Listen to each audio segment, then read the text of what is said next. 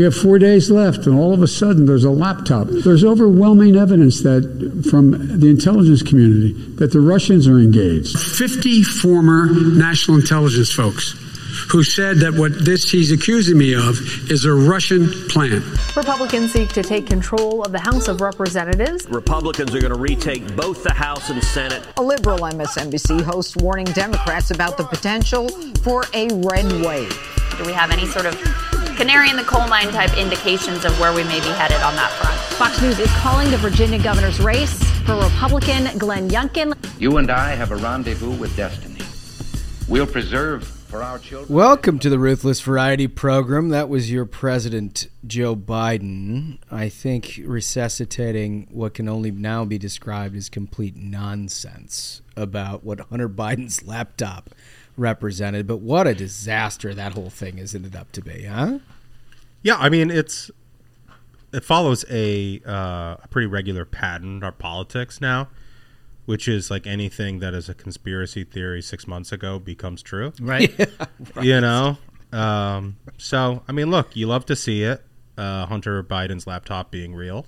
Um, you know, I don't think it'll change anything. I don't think anybody who lied and called it Russian dis- disinformation. Oh, you don't um, think we're going to get some apologies? I don't think we're going to get any. It's I, I weird. Think, to me, that was the biggest takeaway from that day. Is when news broke about this, is you did not see any any moment of reflection nope. or apology. Uh, regret or apology from any of the journos or because they know the weight of what they did. Yeah.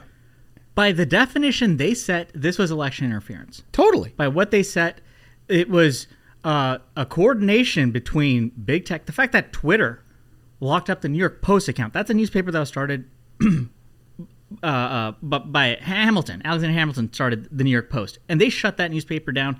They blocked it from Twitter for putting out the truth. Yeah, and then you had you had all these. Uh, uh, you had Clapper oh, on yeah. TV, all all saying so much credibility. The, this and, and and they they carefully worded their ways. Those weasels, they're like, this bears the hallmarks. Bears the hallmarks of Russian disinformation, and you hear all like number one, the reports we're seeing now all the Russia conspiracy theory stuff was made up garbage. All that with Trump was garbage. But the American public was conditioned for years to being told that their president is a Russian asset. Right. And then they carry it further. They're like, oh, we're worried that they're going to hack the election again when they didn't hack the election in the first place. Um, and they silence anyone who tries to put out this 100% legit bit of information and the, the the repercussions of it because this is basically the dealings of the Biden family. Totally, it's it's not just ridiculous. about Hunter. So when libs are like, oh well, Hunter's not running for president, is he? Well, that's the whole problem. What's ten percent Yeah. to the big guy about? There's a lot more smoke where there is, and actually fire uh, that we'll get into later on the program. But first off, it's a big program. We've got uh, guests Monica De La Cruz and Mayra Flores, who are two nominee Republican nominees, Hispanic Republican nominees in South Texas for Congress that are incredibly inspiring, and they represent a huge amount of change that's happening in, in our politics across this country where Hispanics are changing affiliation, uh, party affiliation like crazy. They're voting like crazy for Republicans. They are an interesting interview. These women are incredible. I can't wait to have them on. Um, and then we got some. uh, We got a bunch of other stuff to talk about here. A ton. It's it's a big it's a big program. It's a big program. Uh, should we start with our our uh, sponsor? Yeah, sponsor today is Masterworks. That's exactly right, Michael. Masterworks. You've heard them twice before on the program. Good friends of the program. Because they're friends of the program. They are they are friends of the program. And recall what they are is they they they invest in fine art. Right?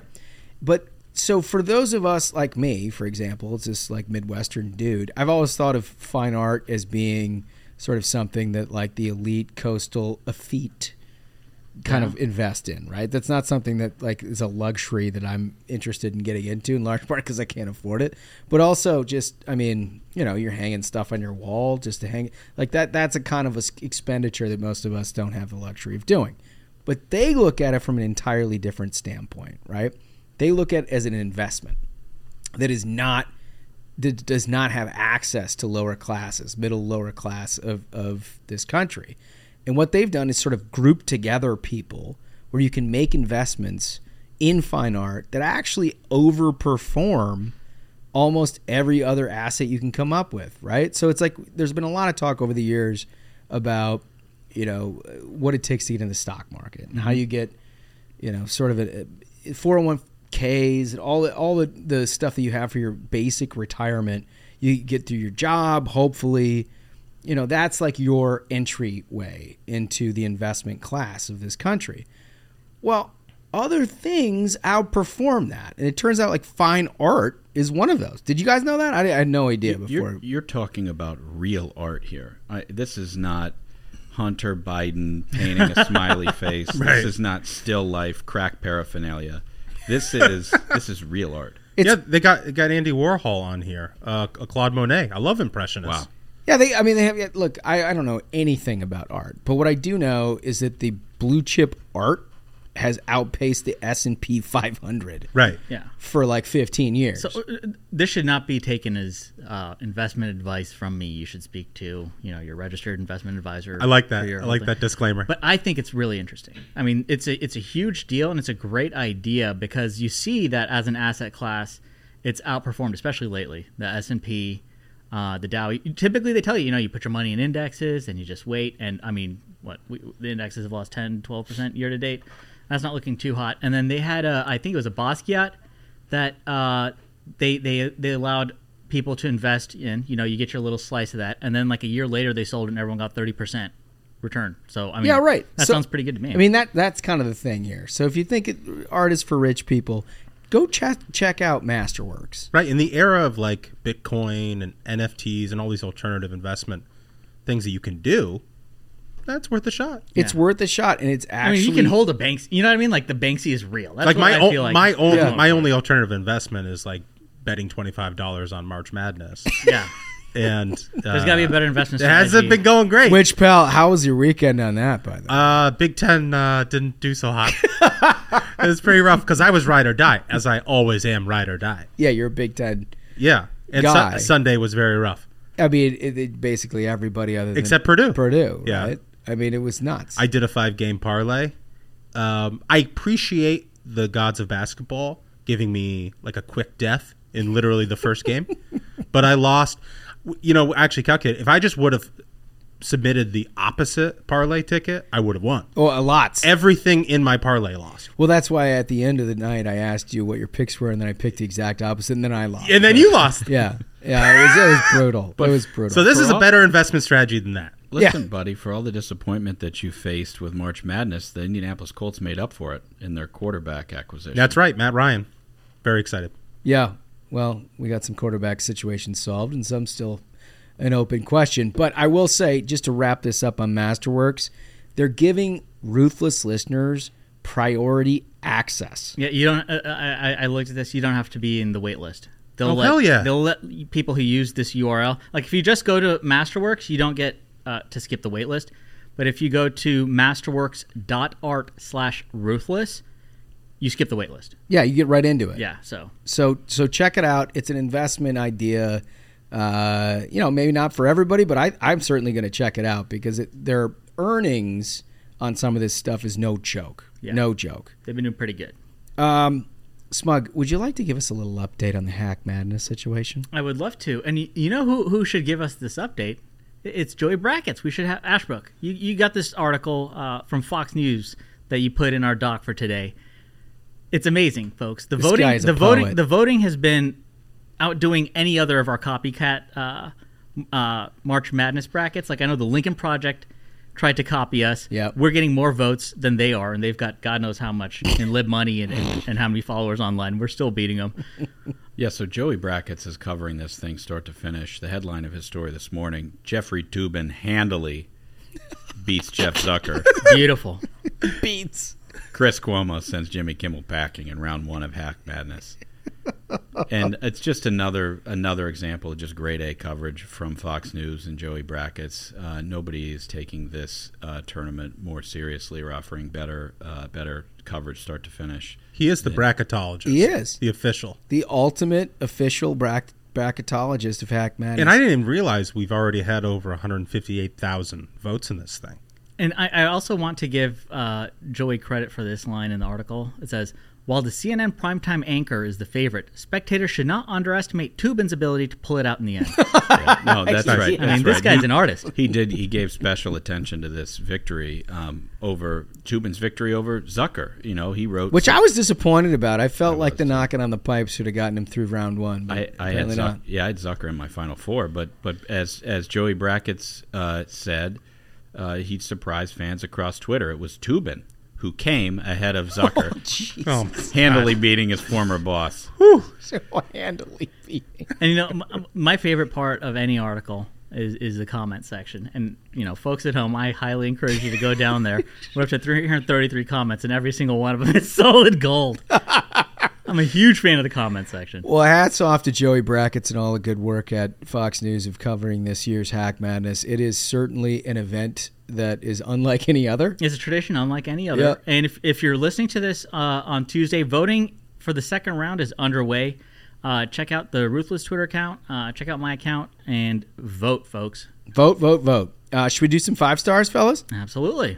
Uh, all right. So, Smug, you want to take the first one? Sure. So first one is from, uh, it looks like Sweet, H E A N, Sweden? I don't know. Uh, Truth and Wit.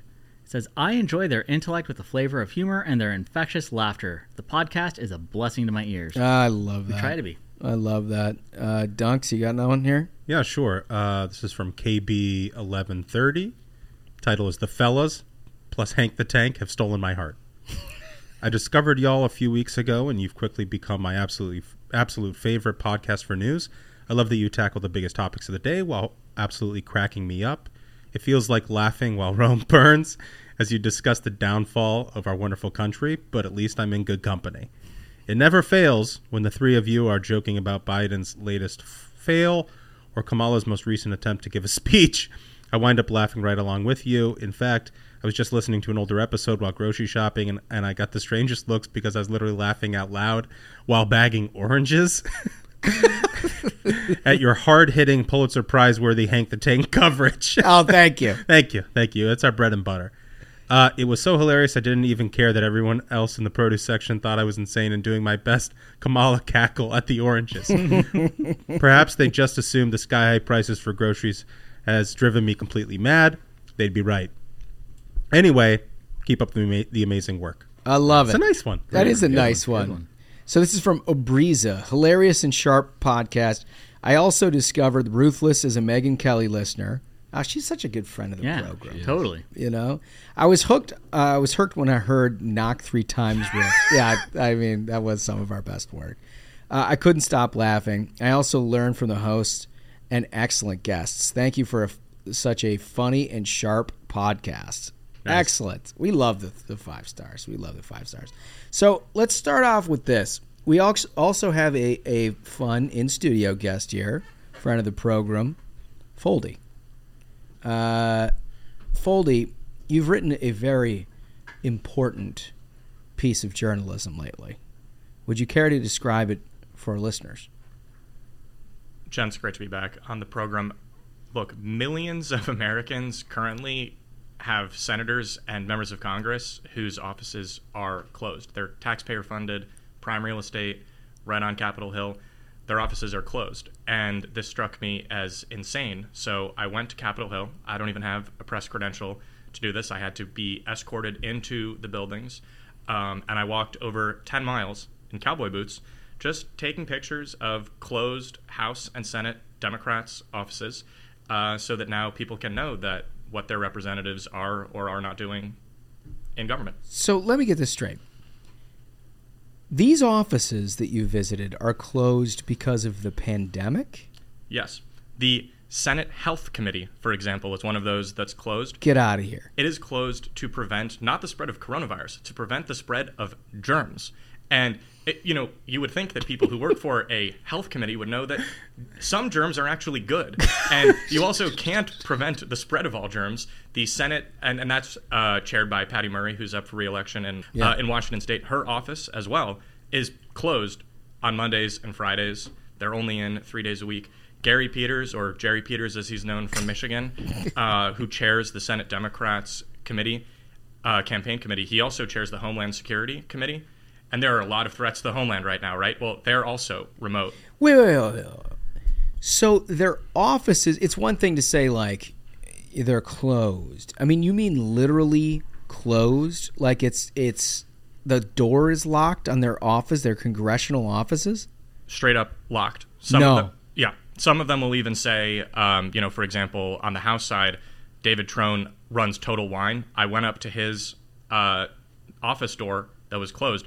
There's no sign indicating that it's closed, locked. And he was making a killing from Total Wine on St. Patrick's Day, but his taxpayer funded office, for example, they- completely closed. Isn't that interesting? I'm sure his employees at Total Wine had to show up to work. Amazing. I'm sure you had to show up to work. All the constituents of these Democrats had to show up to work. But like for these Democrats, their official office, it's like they're taking a gap year, like on college. You know, just gonna take the year off. I mean, but but without justification, I cannot believe that nobody has reported on this. You actually broke the story that these Democrats, both in the House and the Senate, who operate major committees, some of up up for prominent reelection And represent millions of people. represents millions of people. They have basically decided that sometime, like it must be closed for years. If this is a, this is a COVID nineteen deal. Yeah, look, this is from Bernie Sanders' office. It says, in order to prevent the spread of germs and bacteria, Senator Sanders' front office is closed to the public. Get outta door, here. Door closed. And obviously, every member of the House is up for re-election every year. But senators who are up for re-election this year also have their offices closed. Chuck Schumer. Their staff, everyone is still drawing a salary. Yeah, oh, absolutely. Yeah, Chuck Schumer's Taxpayers are still paying for all yes, this. absolutely. They're paying for the office space. They're paying for the salaries. You have to show up to work so that they can tax you to pay for these people to not show up to work. But get a load That's of this. wild. We asked Chuck Schumer why his office was closed, and then the next day they sent a staff assistant in, and she put a little post-it note on the closed door and says, "I'll be back in 45 minutes." But when I was there taking pictures in the middle of the day, his office was closed, and obviously he's up for re-election this year, maybe facing AOC in a primary at some point. But Catherine Cortez Masto in Nevada. She's up for re-election. You gotta be kidding me. So- Her- so- her so- office is closed, and it says literally doors closed, and it says cleaning not required. Wow. so it's not. It, they've just never been Like not showing up. No, not Not, coming. not even some like, a little bit of foot traffic. and not even anytime soon. Don't vacuum. No need. Unreal. And This at- is somebody who represents the hospitality industry across a strip Right. in Nevada, which is the lifeblood of the economy. Yeah, those people can't work on Zoom. No, and, and she is is got her office closed. I mean, what's the explanation for this? L- look at this from the Senate Democrats Policy Committee. Oh This is- this is the gosh. craziest. We're looking at a picture that looks like it looks like a hoarder. Are those bundled mail It's- pieces yes, that they just haven't opened? Right. This is months and months of newspapers piled up. You could build a castle with this from the Party of the Environment. They have an entire forest of newspapers just shoved in this locked door. Whose office clo- is this? This is the office of the Senate Democratic Policy Committee. Their policy committee is closed. Yeah, well, they have no real policy. Yeah. That sense. Well, I mean, it, uh, it, it wouldn't make a difference if they were there or not, but it's nice of them to show some kind of. An I'm effort. torn because it's like you know the less we have of these idiots working, but like at the same time, this is their whole plan. This is what they've been after for the longest time. Is that everyone sit at home, wait for your check. What I think is wild here is that Foldy has has exposed something we frequently talked about on the program, and that is like you know there are too many people in the journalism industry that just choose not. They shape the news by choosing not to cover things. Yeah. we talk about a lot on the program. Foldy, you don't even have press credentials. You were saying Correct. There are like hundreds of reporters who are walking these hallways Walk every past week this and walk, nonsense? and walk past this shit, and, And they no haven't one's said a word about it. Nobody said anything about this. They're not a- chasing anyone down in an elevator to ask any questions about. This? Right. Like I what I want to know is are there Democrats in the hearing right now, the Supreme Court hearing, who don't have an open office in their on Capitol Hill? Oh, that's a good question. Well, question. all of them. Yes. Like, uh, let's look at uh, like they're just in town to do a couple fundraisers and a hearing and but constituents can't get anything done. That's something. So so who on who on judiciary? So we got uh, number one, Crazy Whitehouse is on there. White was Club. his office? I think it's pronounced Clubs. White Club. Yeah, that's right. Um, Is is Was it- White was- House closed? Yes, Whitehouse Amazing. has a sign Amazing. saying it's, his office is closed. Amazing. What about Alec? What about Alex Padilla? Alex Padilla is not only closed, his lights are not even on. So the he that now just for listeners who may not be familiar with Alex Padilla, he replaced uh, our vice president Kamala Harris in the Senate. The lights haven't been on in that office for quite some time. but interesting that he remains closed. Honestly, closed is probably better than what we've got out of the vice president's office. To be honest with you, That's right. Uh, here's another: Is Chris Van Hollen? He's up for reelection. Open or closed? Closed right when you walk into Hart Senate Office Building, first floor closed, and it says it says there is a closed sign on his Oh. office. Maggie Hassan up for reelection. Open or closed? Closed. No. Yeah. Are you serious? She's endangered as hell. She hasn't even opened the Close. damn thing. I mean, here's the thing that I can't. If you you come to Washington, right? And I guess you're you know you're a lib. You've got all kinds of different views, but I think most part young people that come to Washington they want like the experience of working in a congressional office and kind of getting the ins and outs of Washington whether they're there for 2 years or 20 years they're just at the beginning of their careers excited to be a part of it these lawmakers are not only depriving their constituents, their taxpayer dollar constituents, of an office, but they're telling all these people they have to work from home. What the hell do you do if you're a staff assistant that doesn't go to work? Like sort your own mail? I mean, I, honestly, I don't, I, I don't understand it. Right. Like how how, how are they dealing with constituent phone calls? What? Yeah. like how what- does that work? How does that work? How do you talk to your congressman? It's it's a great question, and it doesn't.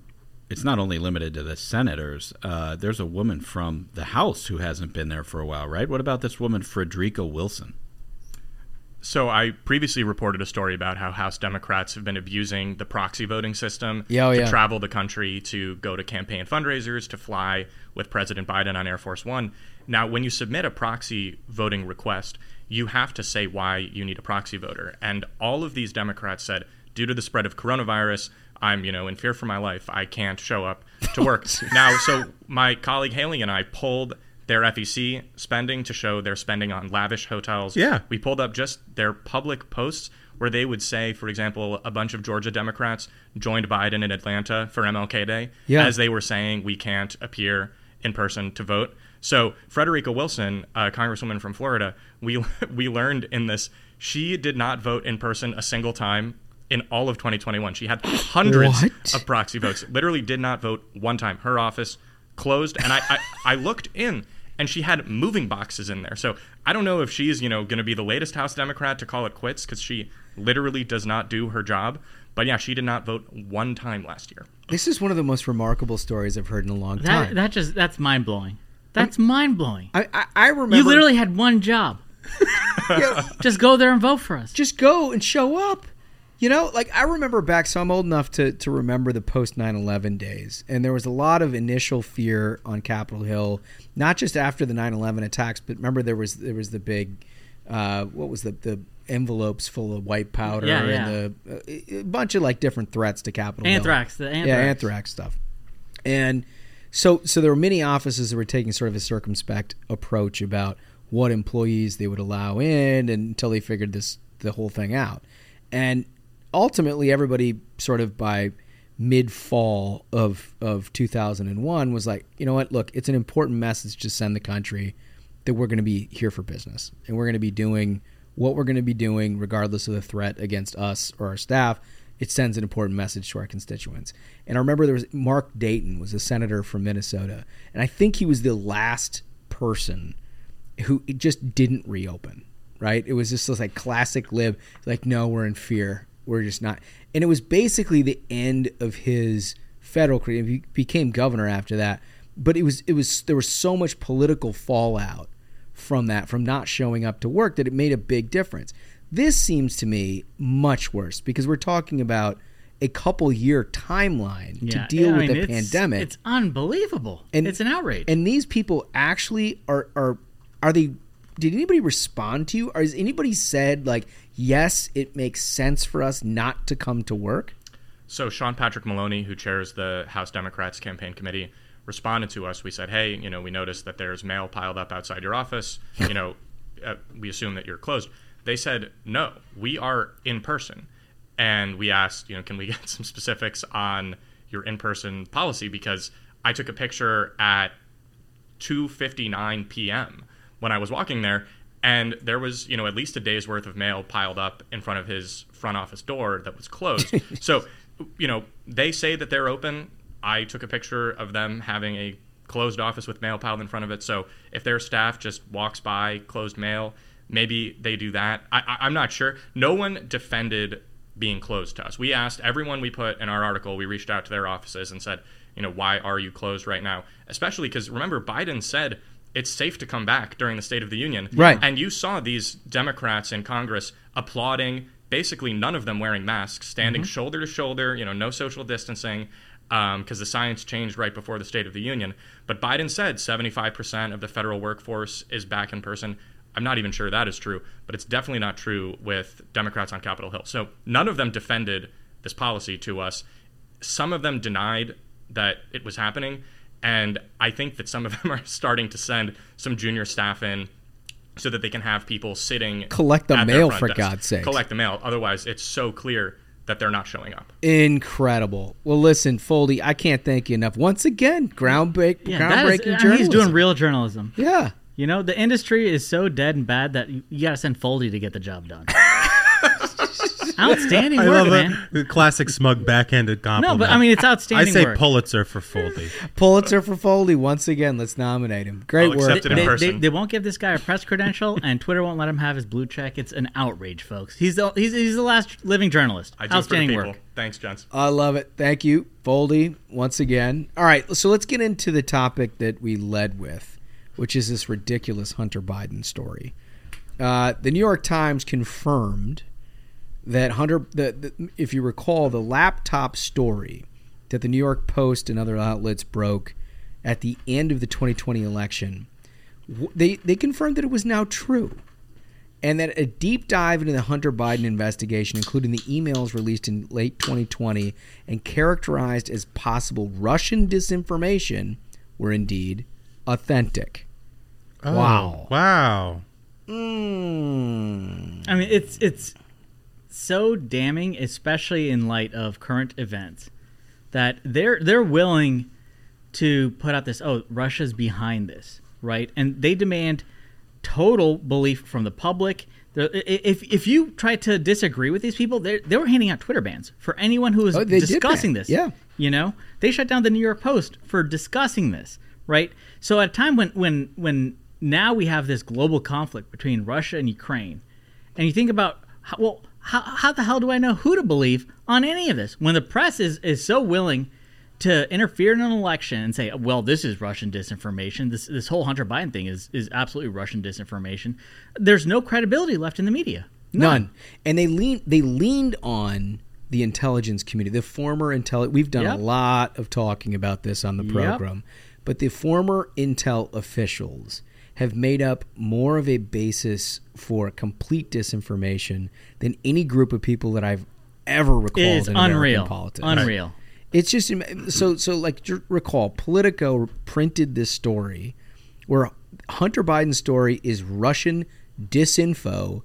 Dozens of former intel officials say, right, and then they published a letter of more than fifty former intelligence officials. A lot of household names in there, by the way. Brennan, Hayden, Yep. Clapper, Leon Panetta, all Yep. of them signed. Didn't Clapper literally lied before Congress? Yes, he did. Yes. Li- lied before Congress. And, and he's the person we're supposed to trust his credibility. The guy goes on CNN and lied about Russian disinformation for four years. That's the thing. Is like they got 50 people to sign this letter. They should be named. Name and shame these idiots who, who, are, who are lying to the public, saying this is Russian disinformation. Well, we've got their names. The Right. problem is there's no recourse. Nobody's going back. I, I would think that as a journalist, and it would be interesting to get Foldy's perspective on this, but as a journalist, when somebody goes on the record and says, no, what you're looking at has all the hallmarks of Russian disinformation, knowing the four year campaign that they ran about Russia hoax bullshit that just basically was never true. And then a year and a half later, it comes out that all of that shit was false. Don't you feel like an asshole? Like, don't they- do they- you not feel? Do they have no shame? They should. They uh, they absolutely should. And I mean, obviously, a lot of the blame is on these 50 intel officers. But would it kill Politico to just write a story that says we were wrong, we believe the wrong people? This is this was actually not the case. What we wrote. I mean, to be honest with you, I'm not sure it would actually do anything to improve their credibility with the uh, with the majority of voters who are out there consuming this information. But at a minimum, a little humility is in order. Well, and there has to be a way to depoliticize our intelligence agencies. Like, I mean, this is really unhealthy for our democracy. It is extremely Like- like, this is dangerous. And I talked about it a little bit. Remember when we did the interview, Holmes, with Kash Patel? Yeah. And I was like, you know how we have like a lobbyist ban for former members? Like, Yeah. You know, for two years, three years. well, I don't know. I can't remember exactly what it is, but like, you're not allowed to register as a lobbyist. And that is like, there needs to be some distance between your, the official work you did in the halls of Congress and trying to influence Yes. the halls of Congress. Yep. I think the exact same thing should ap- apply to senior intelligence Well, officials. p- like being able to go on CNN, somebody who has a security clearance go on CNN, somebody who's not currently employed by the federal government, and and give their opinion on intelligence is, I think, a- thing that undermines the credibility of our intelligence agencies and our media. Look, I, I think I would go one step further. I think that if you're donating to Democrats, maybe journalism isn't the job for you. I, I, I, I grant you that freedom of speech allows you to donate to whichever candidates you want, allows you to vote for whichever candidates you want. But what does it say when all all of these journalists and these legacy media outlets are donating to and voting for Democrats? It really, really hurts their credibility. People want information; they want to be able to rely on what they're reading, and they're not sure they can. But, but back to the intel part of this, though, what I found in, in my early stages of, of doing cable news is that the intel people, because they're were surrounded by so much that was classified, right? And there's so little that they can actually talk about with absolute candor because, frankly, they're entrusted with our nation's secrets. They can get away with an incredible right. This is amount of innuendo Yeah. without ever providing any factual basis for the conclusions that they come to. Right, this Right. is a great point. Right? So they get on to your point, Duncan. They get on TV and they and if an intel person says, "Look, I find this credible." Right. Period. And the on the bottom of the chyron says former, you know, national security advisor or former head of the CIA, which lends them a lot of credibility. But they don't have to back up anything with specifics. None. And then they're asked like what makes you think is like, ah, methods and sources. Yeah, They do all I the can't get into the details and all that without shit. getting into the specifics and what I've seen. Right. Right. And then and then but all of a sudden as a viewer, what other choice do you have but to accept the premise because I mean frankly this person is has more information than you do or ever will. Except for the fact that they are selectively limiting or eliminating entirely the context by which they're making these decisions in the first place. Right. Right? Well, and then also, I mean, go go back to when Donald Trump was president, and you remember that at one point, like the Trump White House el- eliminated um, eliminated the access to top secret information to like Brennan and some of these other Obama officials. And at the time, like the media was outraged. It's like it's a continuity thing. Like these people need to have access to this information so that they can help. And it's like actually what they were doing was fucking lying the whole time. Bingo. Totally. Lying the whole fucking time. Totally. Like when you step out of that building, clearance gone. That's my opinion. Yeah, no, I think that's right. It's it's exactly what should happen. But I mean, just recall MSNBC, CNN, CBS all told their viewers that Hunter Biden's laptop story was Russian disinformation. They didn't say it was likely disinformation. They didn't say be skeptical of the information. They didn't say we're we're unsure of ourselves. They said it was Russian disinformation. And then Jen Psaki uh, went and told the influencer bunch that showed up at the White House that Russia hacked the election in 2016. I mean, these people are just, they are the ones who are pushing misinformation. But you're not hearing about any of these folks facing any consequences for their actions. Neera Tanden, back when, when the Hunter Biden story was happening, I, I got back and forth with her in her replies. Oh, on yeah. it, and at one point, she called me a tool of Russian disinformation. Yes, this woman is now a senior advisor to the president of the fucking United States. Yeah. This lunatic probably has a security clearance. That's the thing is, Yeah. and, and that she's not going to be held account to account for calling people Russian assets. In two and a half years after we run this old ass out of the White House, she's going to be back at it. Right. And back on TV. Yeah. I mean, this has become just the catch-all term that they have. Whenever you bring up inconvenient facts Right. for these people, they're like, "Oh, that's Russian disinformation." Hell, they're trying to blame the Russians for the inflation we've had for the past year. Right. It's like, "Oh, nope, that's Putin too." everything. It's like they got one button. It's incredible.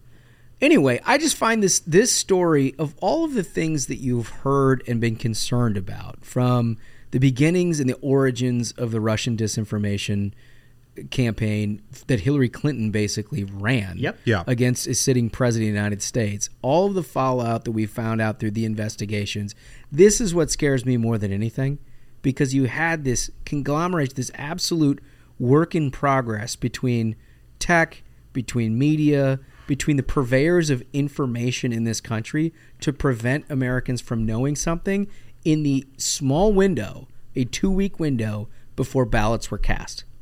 That is an unbelievably scary dynamic. and also it, it, explains a lot of why you, you have a lot of these legacy media companies trying to crack down on people being allowed to speak their mind on social media why they're like there need to be more tools online to be able to boot conservatives Oh yeah, well they all have disinformation reporters now. yeah they Yeah? want to, they want to become the monopoly of information Right. yet again so that they can do this nonstop so that no one can disagree with them and and, and they don't even have to they You can won't- only, you can only click on our links because there it. are no other links. That's what they want. We're gonna get rid of all the bad links. so you have to you have to click my link if you want to know the information. just incredible. It, anyway, we're going to keep on this, and we're not going to we're not going to belabor it. You all know the the issue here, but this is more important than simply not trusting the media. yep This is about every platform in America working in concert with basically a partisan campaign against a, a preferred outcome in an election, and that, my friends, is as scary as it gets. Yep. Yeah. That- that's why we have lost in institutions. That right there. Yep. Yep. All right. So you guys remember when we talked about the uh, Mike Tyson toad thing? Yeah. How could I forget? It was like a few months ago about his licking toads, and uh, there's apparently a psychedelic toad venom that's like a, a I don't know, evidently a pretty cool thing. Yeah. Yeah. so anyway, there's a the demand for this psychedelic toad venom leads to fears of the species survival.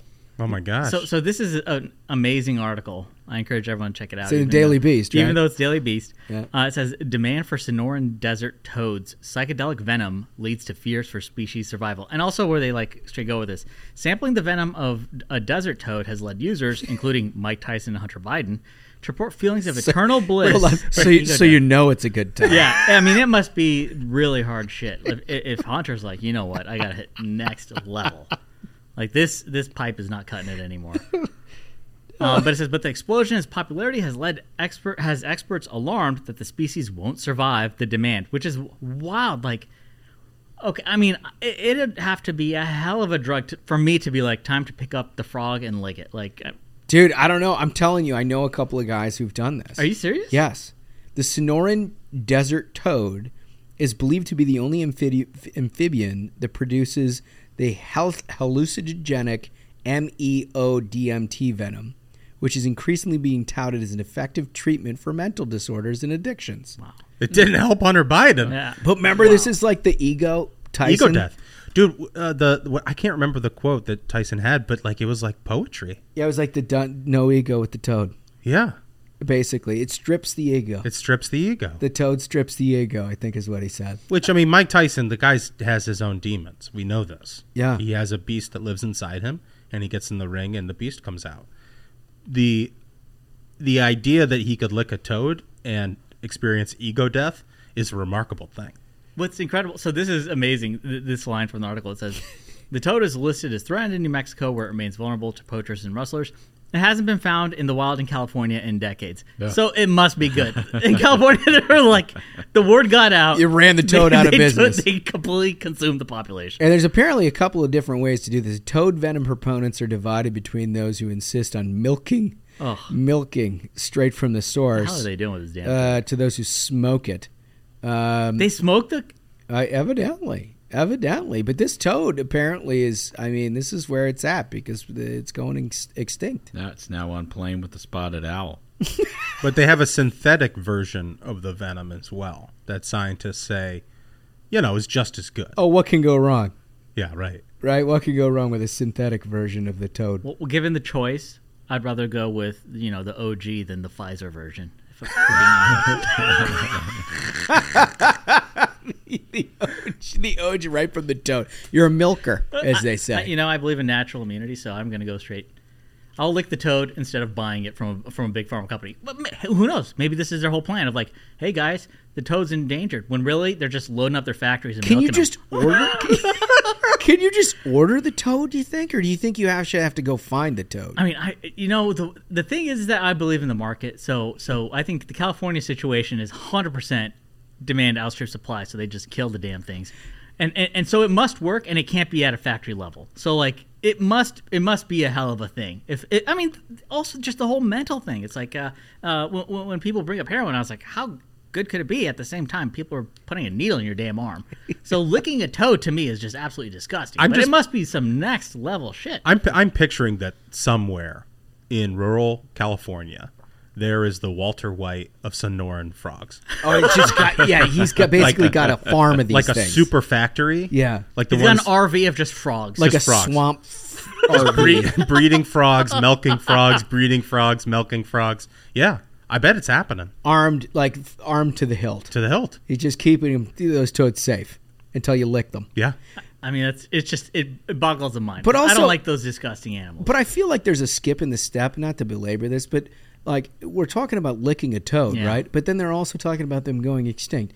If you lick the toad, does it kill the toad? That's the thing is, I think the smoking is what's weird. Like, I, We are can't they smoke- smoking the skin smoke of the, the damn toad? thing? Because I I, mean, know. that's that's a, that's a, a bridge too far, in my opinion. Well, I, I assume that it, they probably um, they milk the toad and then dry dry out the venom into some sort of powder. Yeah. Maybe they mix it in with some tobacco products Uh-huh. or something They smoke else. it out Like a a- Maybe smoke pipe. it like that. they use a tobacco pipe. I don't know. Banana boat. But if you know the Walter White of Sonoran toad milking, I'd love to DM have him on the program. we got to talk to this guy. Uh, in other news, a study finds uh, that there are uh, there are all kinds of statistics that are being done on dinos, and I Another favorite topic of mine. and I know and I know Smug, you've been paying close attention to this, but dinos apparently they're, what they're trying to do is calculate how fast these damn things run, and and a new study has talked about Usain Bolt, who set the world record for the 100 meter sprint back in 2009 as the fastest man in the world, whether or not he would be able to outrun the dino. Um, and they're a little conflicted on this, but it appears as though Bolt may have an edge on the dino. And I guess my question is do you think Smug, someone who's able to take down a horse without any qualms, would be able to outrun the world's dino population if we were to reconstitute them? So, so number one, I reject the premise of like uh, th- th- th- this article does a good job. It, it it really explains, you know, the comparisons. It brings up um, it, it, the the Dilophosaurus. If folks have seen the Jurassic Park film, that's the one that has the venom that it spits, right? I think they were comparing that in terms of sprint speed, and it's like, why, you know, why am I running from this thing? You 'Cause know, it I would spits not. venom But at that's you. the thing is that now we have the information, so you know you wear goggles and you just take it out, dude. like nature gave it one gimmick.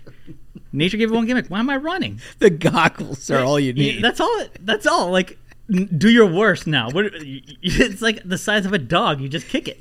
Game over. Why am I running? It should be running. I got goggles. Run. I mean, yeah, I don't think you're going to outrun a velociraptor. yeah. See, that's the thing is, I. I mean, I accept death. If you see a pack of raptors, if you're already in that situation, the only way I want to interact with dinosaurs is from a helicopter shooting them. You know. Well, and making wings. You want to make the the T Rex. Oh, yeah. Oh, With oh. the vestigial arms. Yeah, Yeah. yeah. I mean, I'm not going to deal with a situation where it's. I, I mean, who's trying to race it? Who's trying to race it? Maybe the herbivores. You know, honestly, I would. I, uh, on second thought, I would see a sport like that, which pits like man versus dinosaur and like various feats of strength and such like that. But it has to be like herbivores. I'm never going to be in a situation, and that's why I think you know people who are like, "Why would you clone dinosaurs? Didn't you see Jurassic Park?" Well, they. The moral of the story is you have to like take it seriously. You know, you can't like have an electrical system that can be turned off by one dude. Like you got to think this shit through, right? I mean, zoos don't have that problem. We keep a lot of dangerous shit in zoos. Why can't we keep dinosaurs? So our, our producer actually put a What a, what a thoughtful take. our, our producer put a question in here uh, for us, and that is: uh, Is there an Olympic event that you think you could beat a dinosaur in? Yeah, it depends on the dino. Right? Because if it's like a T Rex, like shot put, I feel pretty good. Yeah, about no, that. there it's go. a weak arm. yeah, right. Ja- javelin, I feel pretty good about that. That's what I'm saying. So like the whole premise, man, of like, okay, can can you outrun it? I, I reject the premise. You know, there's there's some dinosaurs I run from, some that I don't. But I would love to see a matchup. Like you know, the, when they put it in a comparison between Usain Bolt, I want to see if he could outrun a raptor. You know, that's the comparison they should have done, not the damn Venom one. It reminds me of the special on Discovery Channel where Michael Phelps was matched against a great Yeah, which white is shark. bullshit. They didn't actually have a shark in the water. It was it was garbage. It was they didn't actually have one in. no, they had, they had no, like the average fictitious. speed of a great white, and then they did like a, a animated version of it swimming That next is to him. bullshit, dude. So I think it's time to lay down the gauntlet that as soon as science figures out how to replicate a velociraptor comfortably smug, we'll race it. You know, here's what here's what they should do. First of all, Think is, of the promotions. is you, you get two hundred meter tanks, right? And and like you know at dog races, how they have that like fake bunny Yes. on the rail. Yeah. Yeah. You just get like a piece of meat in the water, and then you run that thing in front of the shark, and you got Phelps in the tank right next to it, and you see who wins, dude. Like straight up, you'd get a lot of money on pay per view. I'd pay to see that. We could do something similar with Smug versus a raptor. I'd like to see what what the the I'm- rabbit I'm not is a for runner. smug. Like I- what's you the, could do it. I, I believe in you. I I believe mean, I, in you. I mean, I- if it's a fight or flight, Well, so there was there, there- there's a there's a baseball team. I can't remember which baseball team. I mean, you've probably seen these videos. They're hilarious. They're on online. Um, of like you know, I think it's a seventh inning stretch bit or where they something. got those the T Rex. No, they got this guy who's like the Oh, yeah, the dude- the Flash who runs down people from behind, So like somebody from the crowd gets a head start. Yeah. You know, of like Let him half go all the way to distance. ce- to center field. to center field. Yeah. and then the Flash starts running. Yes. and the Flash usually catches him. Amazing. Maybe it could be a situation like that where you get like a 300 meter head start on the Velociraptor. But if he catches you, you're dead. I mean, to me, that just, I don't believe it. That gets I- rid- I- I don't believe to it. To me, I- that kills the whole essence of it. I don't believe like, it. Like w- w- Not fair. Like what? Not fair to the Velociraptor. It's not. It's not. I think that the Velociraptor An ancient catches killing up machine. to Smug, That's the thing, catches that- up to Smug, that's the and thing. he throttles it. That, that's the, well, the, the, the thing is, is that the Raptor is known as a killing machine, not like a, a, a running machine, right? So that's why the idea of like shooting them from helicopters works, right? Because it's, it's someone's gonna die here. It's gonna be me or it's gonna be you, Raptor.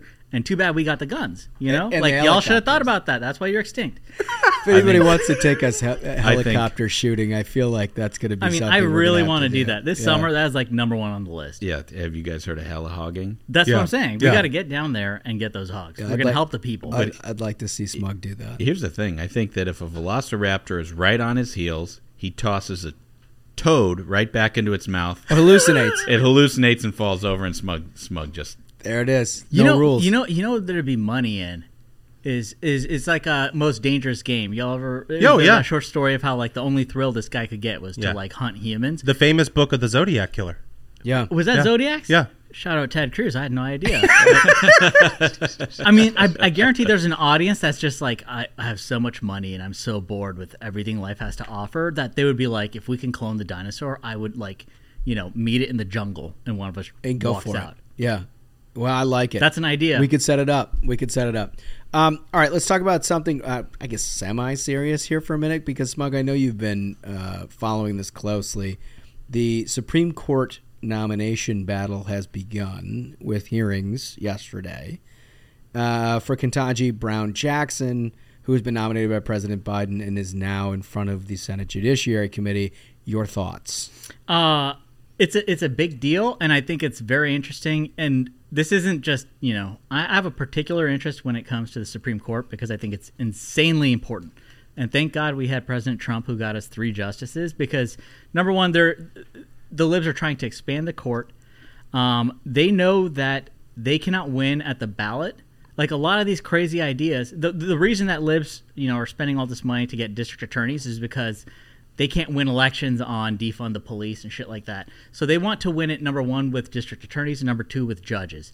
Um, and I want to give a, a special shout out to uh, Senator Hawley, who went through uh, all of uh, Judge Brown's uh, Judge Brown Jackson's uh, uh, sentencing history, and he found that for a number, a number of child sex predator cases, she went under like uh, uh, the the federal guidance would say like for example, you know this person should be put away for 96 months. The prosecutor would ask for 72 and should say like three months. So there's a lot going on there, and the media, you know, you see a lot of the fact checks going around uh, on this is they'll put out the headline. Like the Washington Post put out this headline where they said that like Senator uh, Josh Hawley is wrong when he says this, and they're saying because it lacks context. Yeah, I've seen that. They're like the, the and and uh, you, I saw a lot of the you know standard activists that the left puts out whenever there's a there's a fight on the Supreme Court. Uh, they were saying this wasn't about her being uh, soft on crime. This was about her being hard on injustice. There is. No Are you telling me there's some injustice when it comes to sentencing a pedophile? Because to me, I think life should be the standard. Yeah, what's the injustice Like, on that? Throw away the key, not getting out. Um, that's that's one important thing to follow. And and you know, again, I got to really applaud Hawley for the way he conducted himself and just like hit the lines with evidence. There was no sensationalism, and and this was brought up uh, by Senator Grassley at the start of the hearing, where he said, "Isn't it a remarkable difference when you have uh, a Supreme Court hearing and it's not like when a conservative judge is being put up and you've got people in the audience shouting, you've got protesters uh, going insane. You know, uh, f- uh, yeah, right. With the Kavanaugh hearings, It was and all it was a circus, and then the smears which came out. They have Michael Avenatti come out and say that Kavanaugh Kavanaugh's running a gang rape circle right, while he's right, a kid right. in school. Yeah, Holly's Hawley's Hawley's accusation lacks contest, but you can or context, but you can accuse Brett Kavanaugh of serial gang rape i- in the United where States I- Senate. So that that's where I'm at, right? I mean, so this whole thing, everybody's ah, it's a fait accompli. This person's going to be confirmed. They only replace a liberal. Yada yada yada. Okay, I can understand that argument at some level before Brett Kavanaugh was nominated. That's it. To me, after Brett Kavanaugh's experience, Democrats don't have rules. And, and and I gotta tell you, on a personal level, my interest in the Supreme Court it like radicalized me. That Kavanaugh hearing, Yeah. ra- when I saw his wife crying, this should be like one of the proudest moments for that guy who's worked so hard. Well, I mean, for- it's not easy to have that kind of a and for record. those of for those of us who know him, knew that this was all bullshit. Like I mean, knew knew that what this they is did to that family. It, I mean, like just thinking about it just enrages it me. enrages me. And so, like, look, I have zero sympathy for anybody who s- says, you know, oh, we need to, we need to handle this in a very dignified fashion. Yeah, we need, we need, to, I never we feel need to make yep. sure that, like, look, I understand that that is what we should do for these nominations. We absolutely should handle them in a professional manner where you ask questions like Hawley did today Mhm. and demand answers, which is what Republicans are going to do. But I have zero sympathy for anyone who suggests that any of these questions are out of bounds or any of these questions going forward should not be aggressive because, frankly, they ruined a man's life. They just did it. And I'm not saying that you ought to treat every Democrat as dis- disrespectfully as you did Kavanaugh. All I'm saying is if there's a question to be answered, you better damn well answer it because I have zero, zero sympathy Right. after what they did to and Kavanaugh. all, and all these Democrats are going to hide behind the admittedly, you know, historic nature of this nomination. First black woman Yep. potentially to be on the United States Supreme Court, but they're going to use that as a shield to avoid any criticism, as if that means her record is beyond reproach because of that fact. What they don't tell you is that Joe Biden and a lot of these other folks blocked a, ju- a judge, Bring it uh, up. That's Janice right. Rogers Brown. That's right. Who who was nominated? they DC filib- Circuit. filibustered her for the DC Circuit, which They is did the launch- Jim Crow. They that's did the Jim Crow to her. That's the launch pad for for you know future justices on the United States Supreme Court. It's obviously a very important circuit court. They had no problem filibustering her. None. None. But it, it, it wasn't racism and Jim Crow to filibuster her. But now any attack on this nominee will be considered racism. Weird how that works. And, and, and they were very selective in their in their filibustering. Yeah. Right. Janice Rogers Brown was was bedeviled Democrats. Right. She was an African American with a conservative judicial philosophy, which they just abhor. They hate that. They just hate that. I mean, look at Justice Thomas. Look what they did to Clarence Thomas.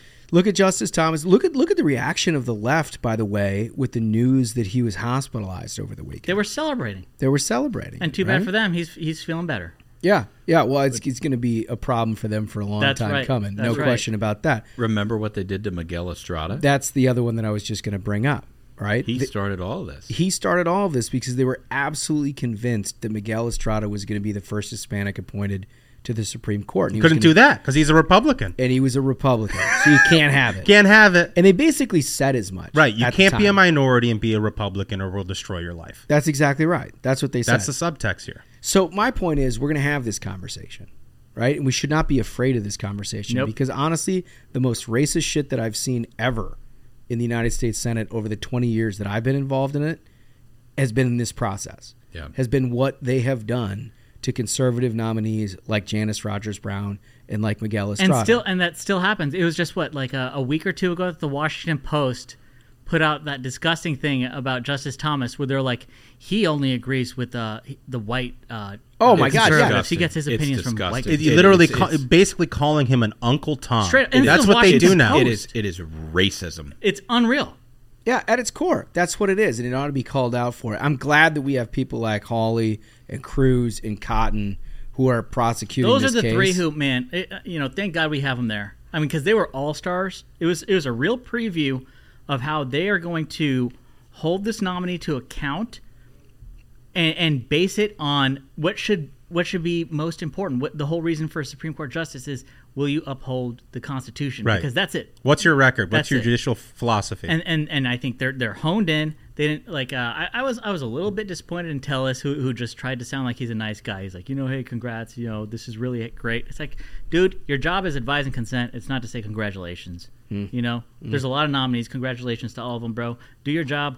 Hold this person account. Are they going to defend the Constitution? That's all it is. Yeah, this is just not a fait accompli, right? This is the, this is the most important court in the land. It holds right now, currently, in this absolutely dysfunctional democratic government, the, an incredibly important place at safeguarding the liberties of the, everyone in this country. Because it's no secret, the left wants activist judges. They do. That's their prime objective. That's why, I mean, uh, uh, demand justice, the left wing dark money group that that Fail's son, what's his name, uh, uh, Brian Fallon. Brian Fallon runs.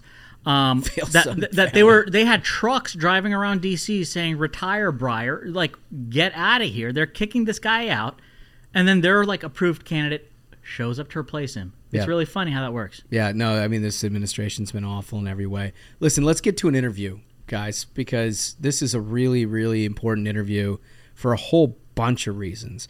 Today, Monica De La Cruz and Mayra Flores from South Texas. I want to welcome to the program two women who, in my view anyway, have become sort of emblematic of much of the change that's happening in American politics. And and they're quite literally leading a conservative Latina revolution in South Texas. Monica De La Cruz, Mayra Flores, welcome to the program. Thank you. Thank you so much for having us. Absolutely.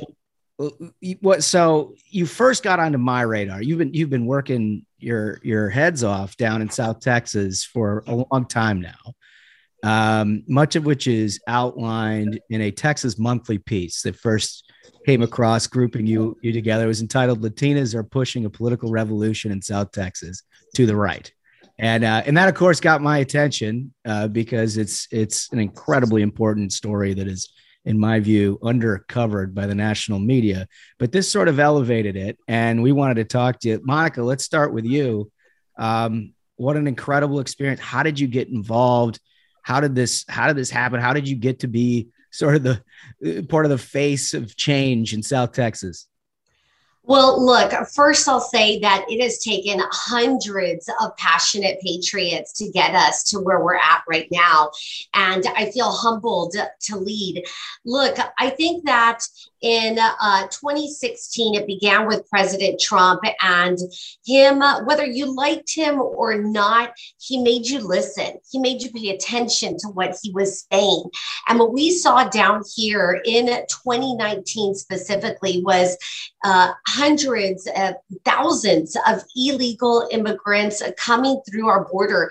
And you know what? Very sadly, um, what the left does is they talk about illegal immigration and Republicans saying we don't want illegal immigration. But what we're experiencing here in South Texas is firsthand how these immigrants are taken advantage of by the cartels and how they are human trafficked, how they are uh, taken um, advantage of, as I said before.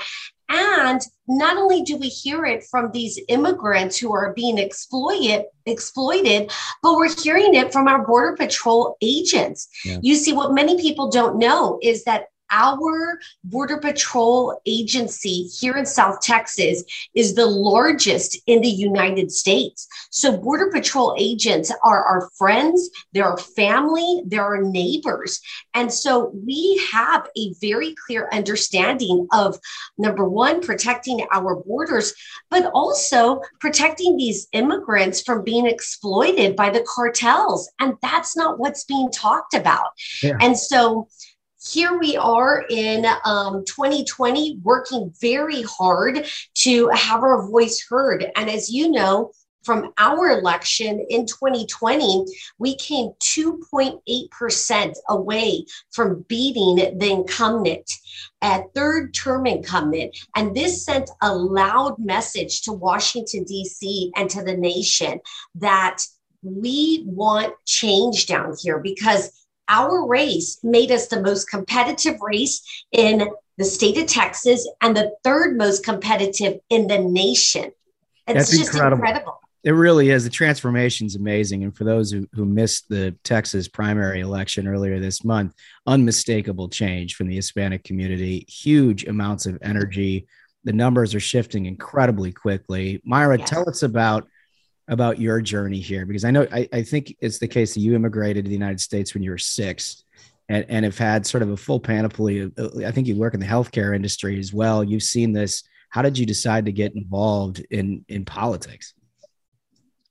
Well, what I realized was that the Hispanic community was voting against the values, the values that we were raised in. You know, I was born in Mexico and we're raised with strong conservative values to always put God, family, um, and to defend also the unborn. That is just something that is instilled in us and hard work.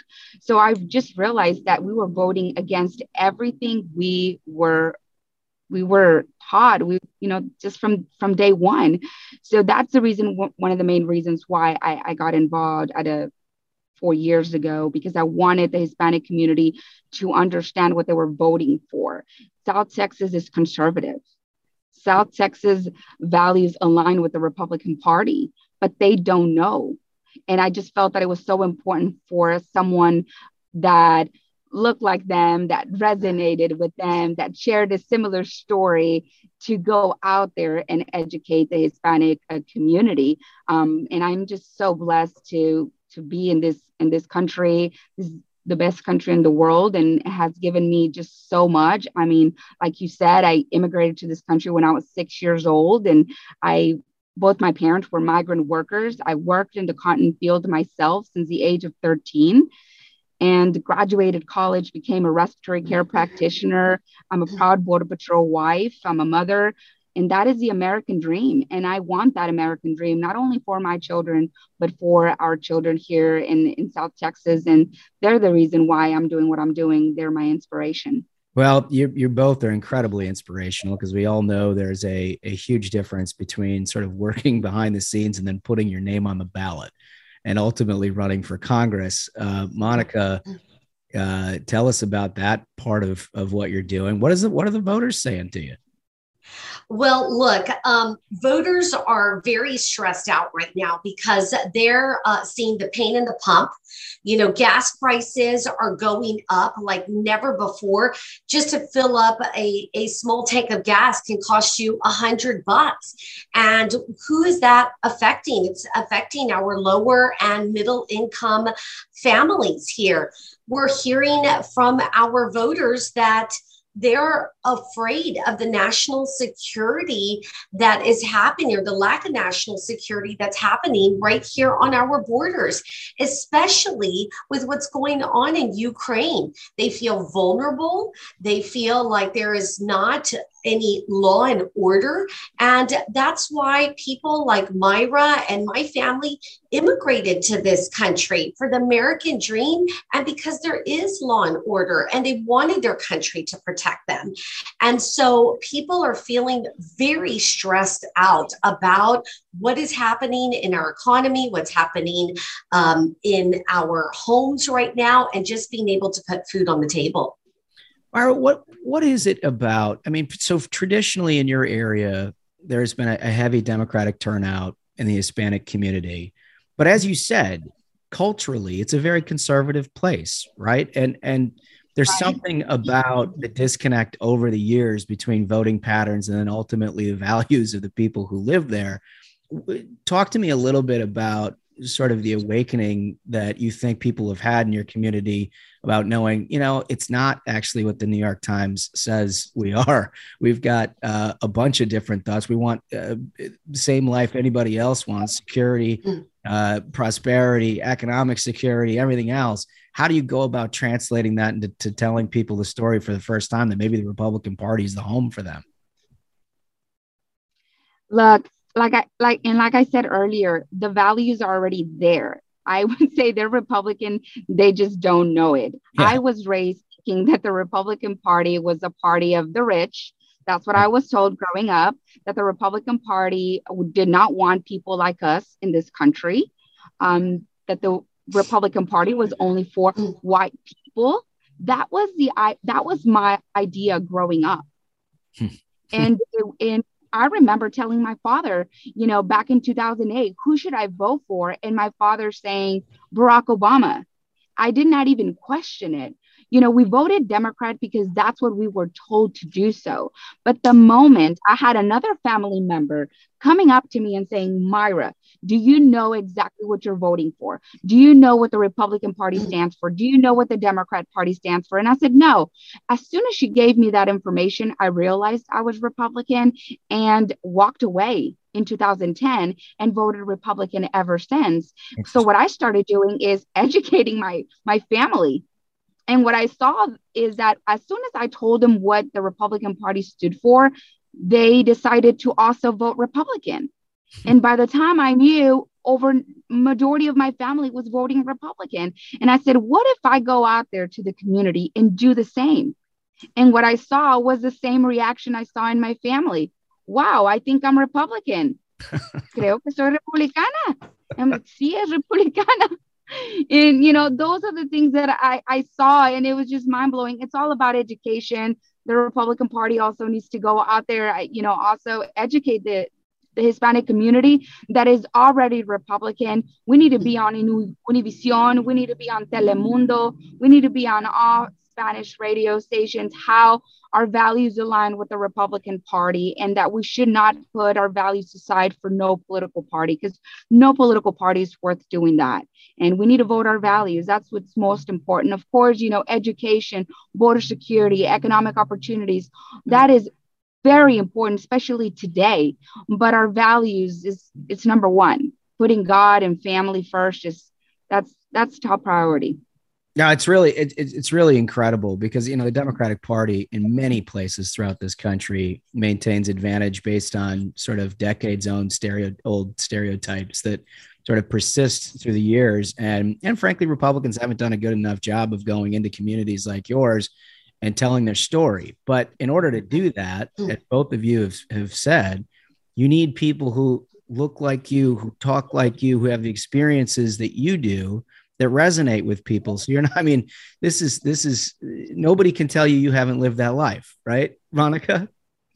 That's exactly right. Look, we don't like to play identity politics because we really feel that the American dream is there for everybody. But at the end of the day, that's what the Democrats are doing is they're playing identity politics. And they have um, owned, quote unquote, the Hispanic vote. As Mayra said, is that we just thought we have to vote Democrat because that's what we've been told over generations. And so it is so important that someone uh, like myself, like Mayra, like uh, Cassie in a, a different district get elected because then you have people who look like, who have backgrounds um, like the Hispanics in Texas and say, wow, she's a Republican and she has the same beliefs as I do. When elected, Mayra and myself are going to shake up the Democrat Party. And that's why it is so important that we have people support us, follow us, and, and share our information because when elected, you know, we're going to be the first Hispanics to ever represent the great state of Texas. And what a powerful statement that is going to make, not only in the state of Texas, but in the nation. And I think that the Republican Party has woken up as well and invested monies into this district and the Rio Grande Valley. In fact, the RNC has now put an office in McAllen, Texas, to mm. help congressional candidates such as Mayra, such as myself, help us get past the general election. They have over 20,000 volunteers here in the state of Texas that are already working towards the general election goals. So everybody is on board now from a national level, a state level, and a local level. And it's just exciting to see what's about to happen in November. Well, it is really exciting. And I think it's the case that there are as many as six Latina women who are, are nominees at this point in Texas for congressional seats, which is which is incredible. And I got to ask you, Mayra, how much of that is not only exciting, but sort of gives you motivation that you're not alone here, that you've got a whole group of people like Monica and, and many others who are are all pushing mm. for the same thing. Well, to be honest with you, it it wasn't until for me that I'm I'm here in South Texas, it wasn't until Monica ran in 2020 when uh, she ran in 2020 and won the nominate and um, won the nomination and then came so close. That was really what inspired me. Like, you know, I could do this myself. Like, I could do this you know she like like she said every everyone's eyes were on south texas after the election unfortunately we did not get you know president trump reelected but i was so proud of the work that we had done in south texas. I was so proud of the work that she had done in south texas and that inspired me as well to to run for office because i felt like if she was able to do this i can do it as well. And now that i see all these amazing women you know running for for office it's just it's just amazing. And we do need you know more latinas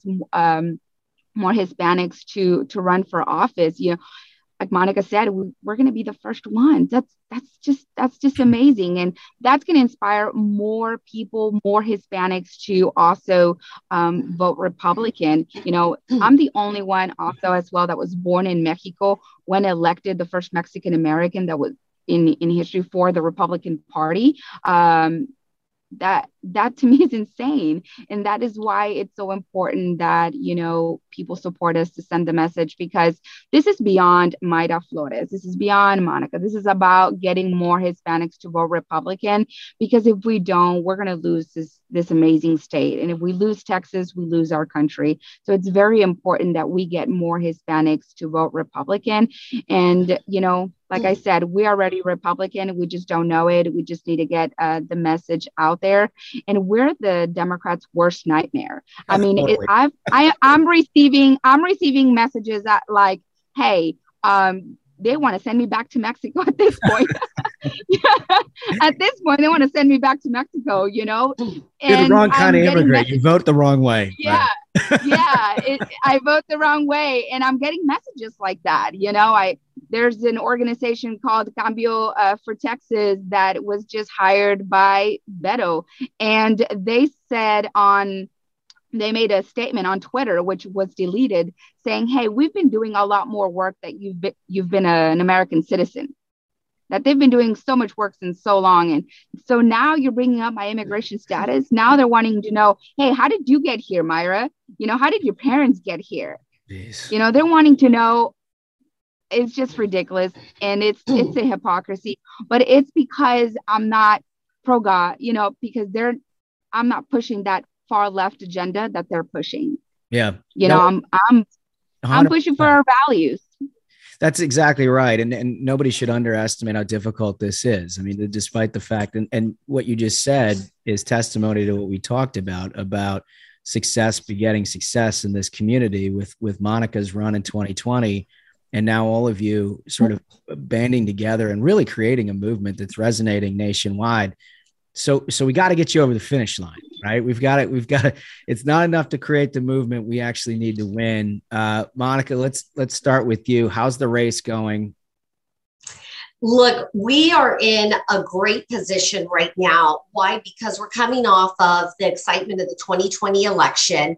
Uh, people and volunteers within District 15 are even more excited about the 2022 election because I have the name recognition that I did not have in the 2020 election.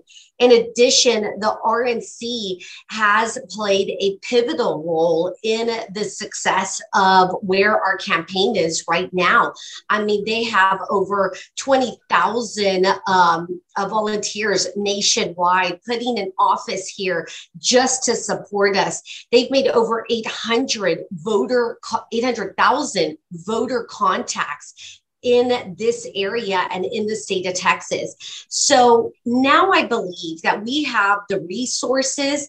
People outside the district believe that we can win now. They're feeling that excitement and that movement that we've been talking about, and they're willing to invest their hard earned dollars to keep Texas red and to save their nation. And so I can tell you, as far as excitement financial donations, support on a national, state, and local level, we are in the best position to win. And I have no doubt that we're going to cross that line in November. Yeah, it certainly seems like it. Mayra, how's your how's your campaign going? Honestly, I'm I'm very happy with everything um, that we're doing here in in District 34. Have an amazing grassroots team. I just can't thank them enough. They're just very hardworking and dedication because they understand that this race isn't about me it's about them. This is their community. Um, but of course yes fine uh, we need the funds to get the message across their entire district. And i want to be able to you know play commercials in um, spanish and english. Very important to educate the hispanic community how Mayra Flores is fighting for their values and for better opportunities for texas district 34 but the funding is very important and but i'm very proud of all the work that we're doing. The rnc has played a huge role here in south texas and also supporting our campaign. And i can't thank him enough for for believing in us for for believing in the hispanic community. Because i tell people regardless of the lines regardless of how they're drawn at the end of the day the hispanic community is already conservative.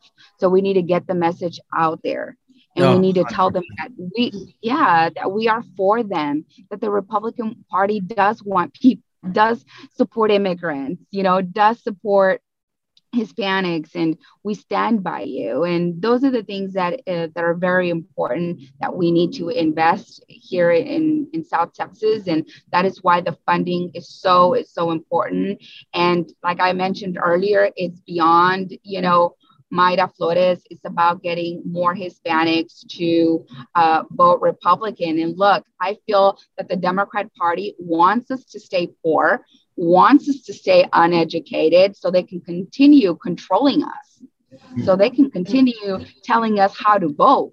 They don't want us to prosper. They don't want our children to prosper. They're out there telling people that we want to take away their you know government assistance. We're not here to take away no one's government assistance. We're here to give people opportunities because we believe in the potential of the hispanic community. We are we are we have all the ingredients we need in south texas. Well we're all about god and family but most importantly all about hard work. We know how to work well, We're not afraid of hard work. absolutely. Well, listen, I know you guys are focused on what's happening in South Texas in your own respective races, but what you're doing will have resonance across this country. There are many states with Hispanic populations that are just begging to find a place in the Republican Party, and you see it scaring the heck out of Democrats. So I, we got to get you guys over the finish line first, but then I, I expect and I, I know that you all will help lead this conversation nationwide in states like Nevada and Arizona and even Southern California across this country to, to, to find a home, the rightful home for many Hispanic voters in the Republican Party. So thank you for what you're doing. Thank you for giving us the opportunity to be here today and tell you a little bit about our district and the excitement that's going on. So I've got three big questions that all of our listeners want want answers to here. Though this this is where we get a, a good picture of who you guys are. All right. So the first question, I'll start with you, Monica. If you could plan your last meal on Earth, what would it be? Oh, that's easy. For me, it would be entomatadas. That's my favorite. So yes, cheese and tomatadas. I love it. No hesitation whatsoever. Mayra, how about you? Uh, tacos. Tacos. All day. All day. tacos. All day, every day. Tacos for sure. Any particular spot? Is there is there a spot in your district or is it a homemade situation? I mean, I just love taquerias. Um, yeah, I I love I love taquerias from all over South Texas. I'm just obsessed with tacos, so I I can have tacos every day for breakfast and dinner. Yeah, it's a hard. so that's that. yeah, tacos for life. Yeah. I love it. I love it. All right. So here's the second question. If you all never got involved in this, if you never got involved in politics or your communities, I know that's hard to imagine when you're sort of at the front end of this and and the the ceiling appears so high on where you guys can go. But if you never did any of this and you had a bunch of time left in your life, what do you think you'd want to do? This is a blue sky question. It's whatever whatever you think, Monica. Um, I always said in my next life I would be a florist. I okay. love flowers. Great. I love flowers and making arrangements. So I do that in my spare time. Not that I have much, but right, adding beauty to the world. That's never a bad thing. How about you, Mayra? Honestly i would continue doing what i what i do. I'm a respiratory care practitioner and i i love what i do. Um, i'm really passionate about my job and i would continue doing what i'm doing and taking yeah. care of my elderly patients for sure. Yeah, let me ask you about that because i'm sure being a respiratory in that entire field the last two years has been incredibly tricky for you. How much of the covid-19 epidemic has given you additional motivation to do what you're doing Oh, I mean, honestly, after COVID, everybody's like, who's the respiratory care practitioner? Like, we need them, you know? um, we definitely got a lot more support from our jobs and uh, we just felt a lot more appreciated um, after all this. Um, it, it's unfortunate, uh, you know, this had to happen, but I love, you know, what I do because I get the best part of it. I get to take care of patients that have recovered from COVID. So I just make sure that they have all their respiratory care equipment at home and that they can fully recover at home with their families and loved ones. So I I do the best part. Yeah, and just, very inspirational just, work. Yes, truly, truly blessed to to have the job that that I have, and and you know this economy has really hurt my elderly patients because they're constantly telling me, well, I don't know if I'm going to be able to afford, you know, the therapy um, with the cost of living uh, today. So we're always helping our patients to be able, so they can, you know, be able to afford their therapy regardless of their um, their income. So that's um, that's something that I'm truly blessed that I do every single day. It certainly wouldn't hurt to have a few more healthcare professionals in Congress after what we've seen the last couple of years. So uh, that absolutely. So here's the third question.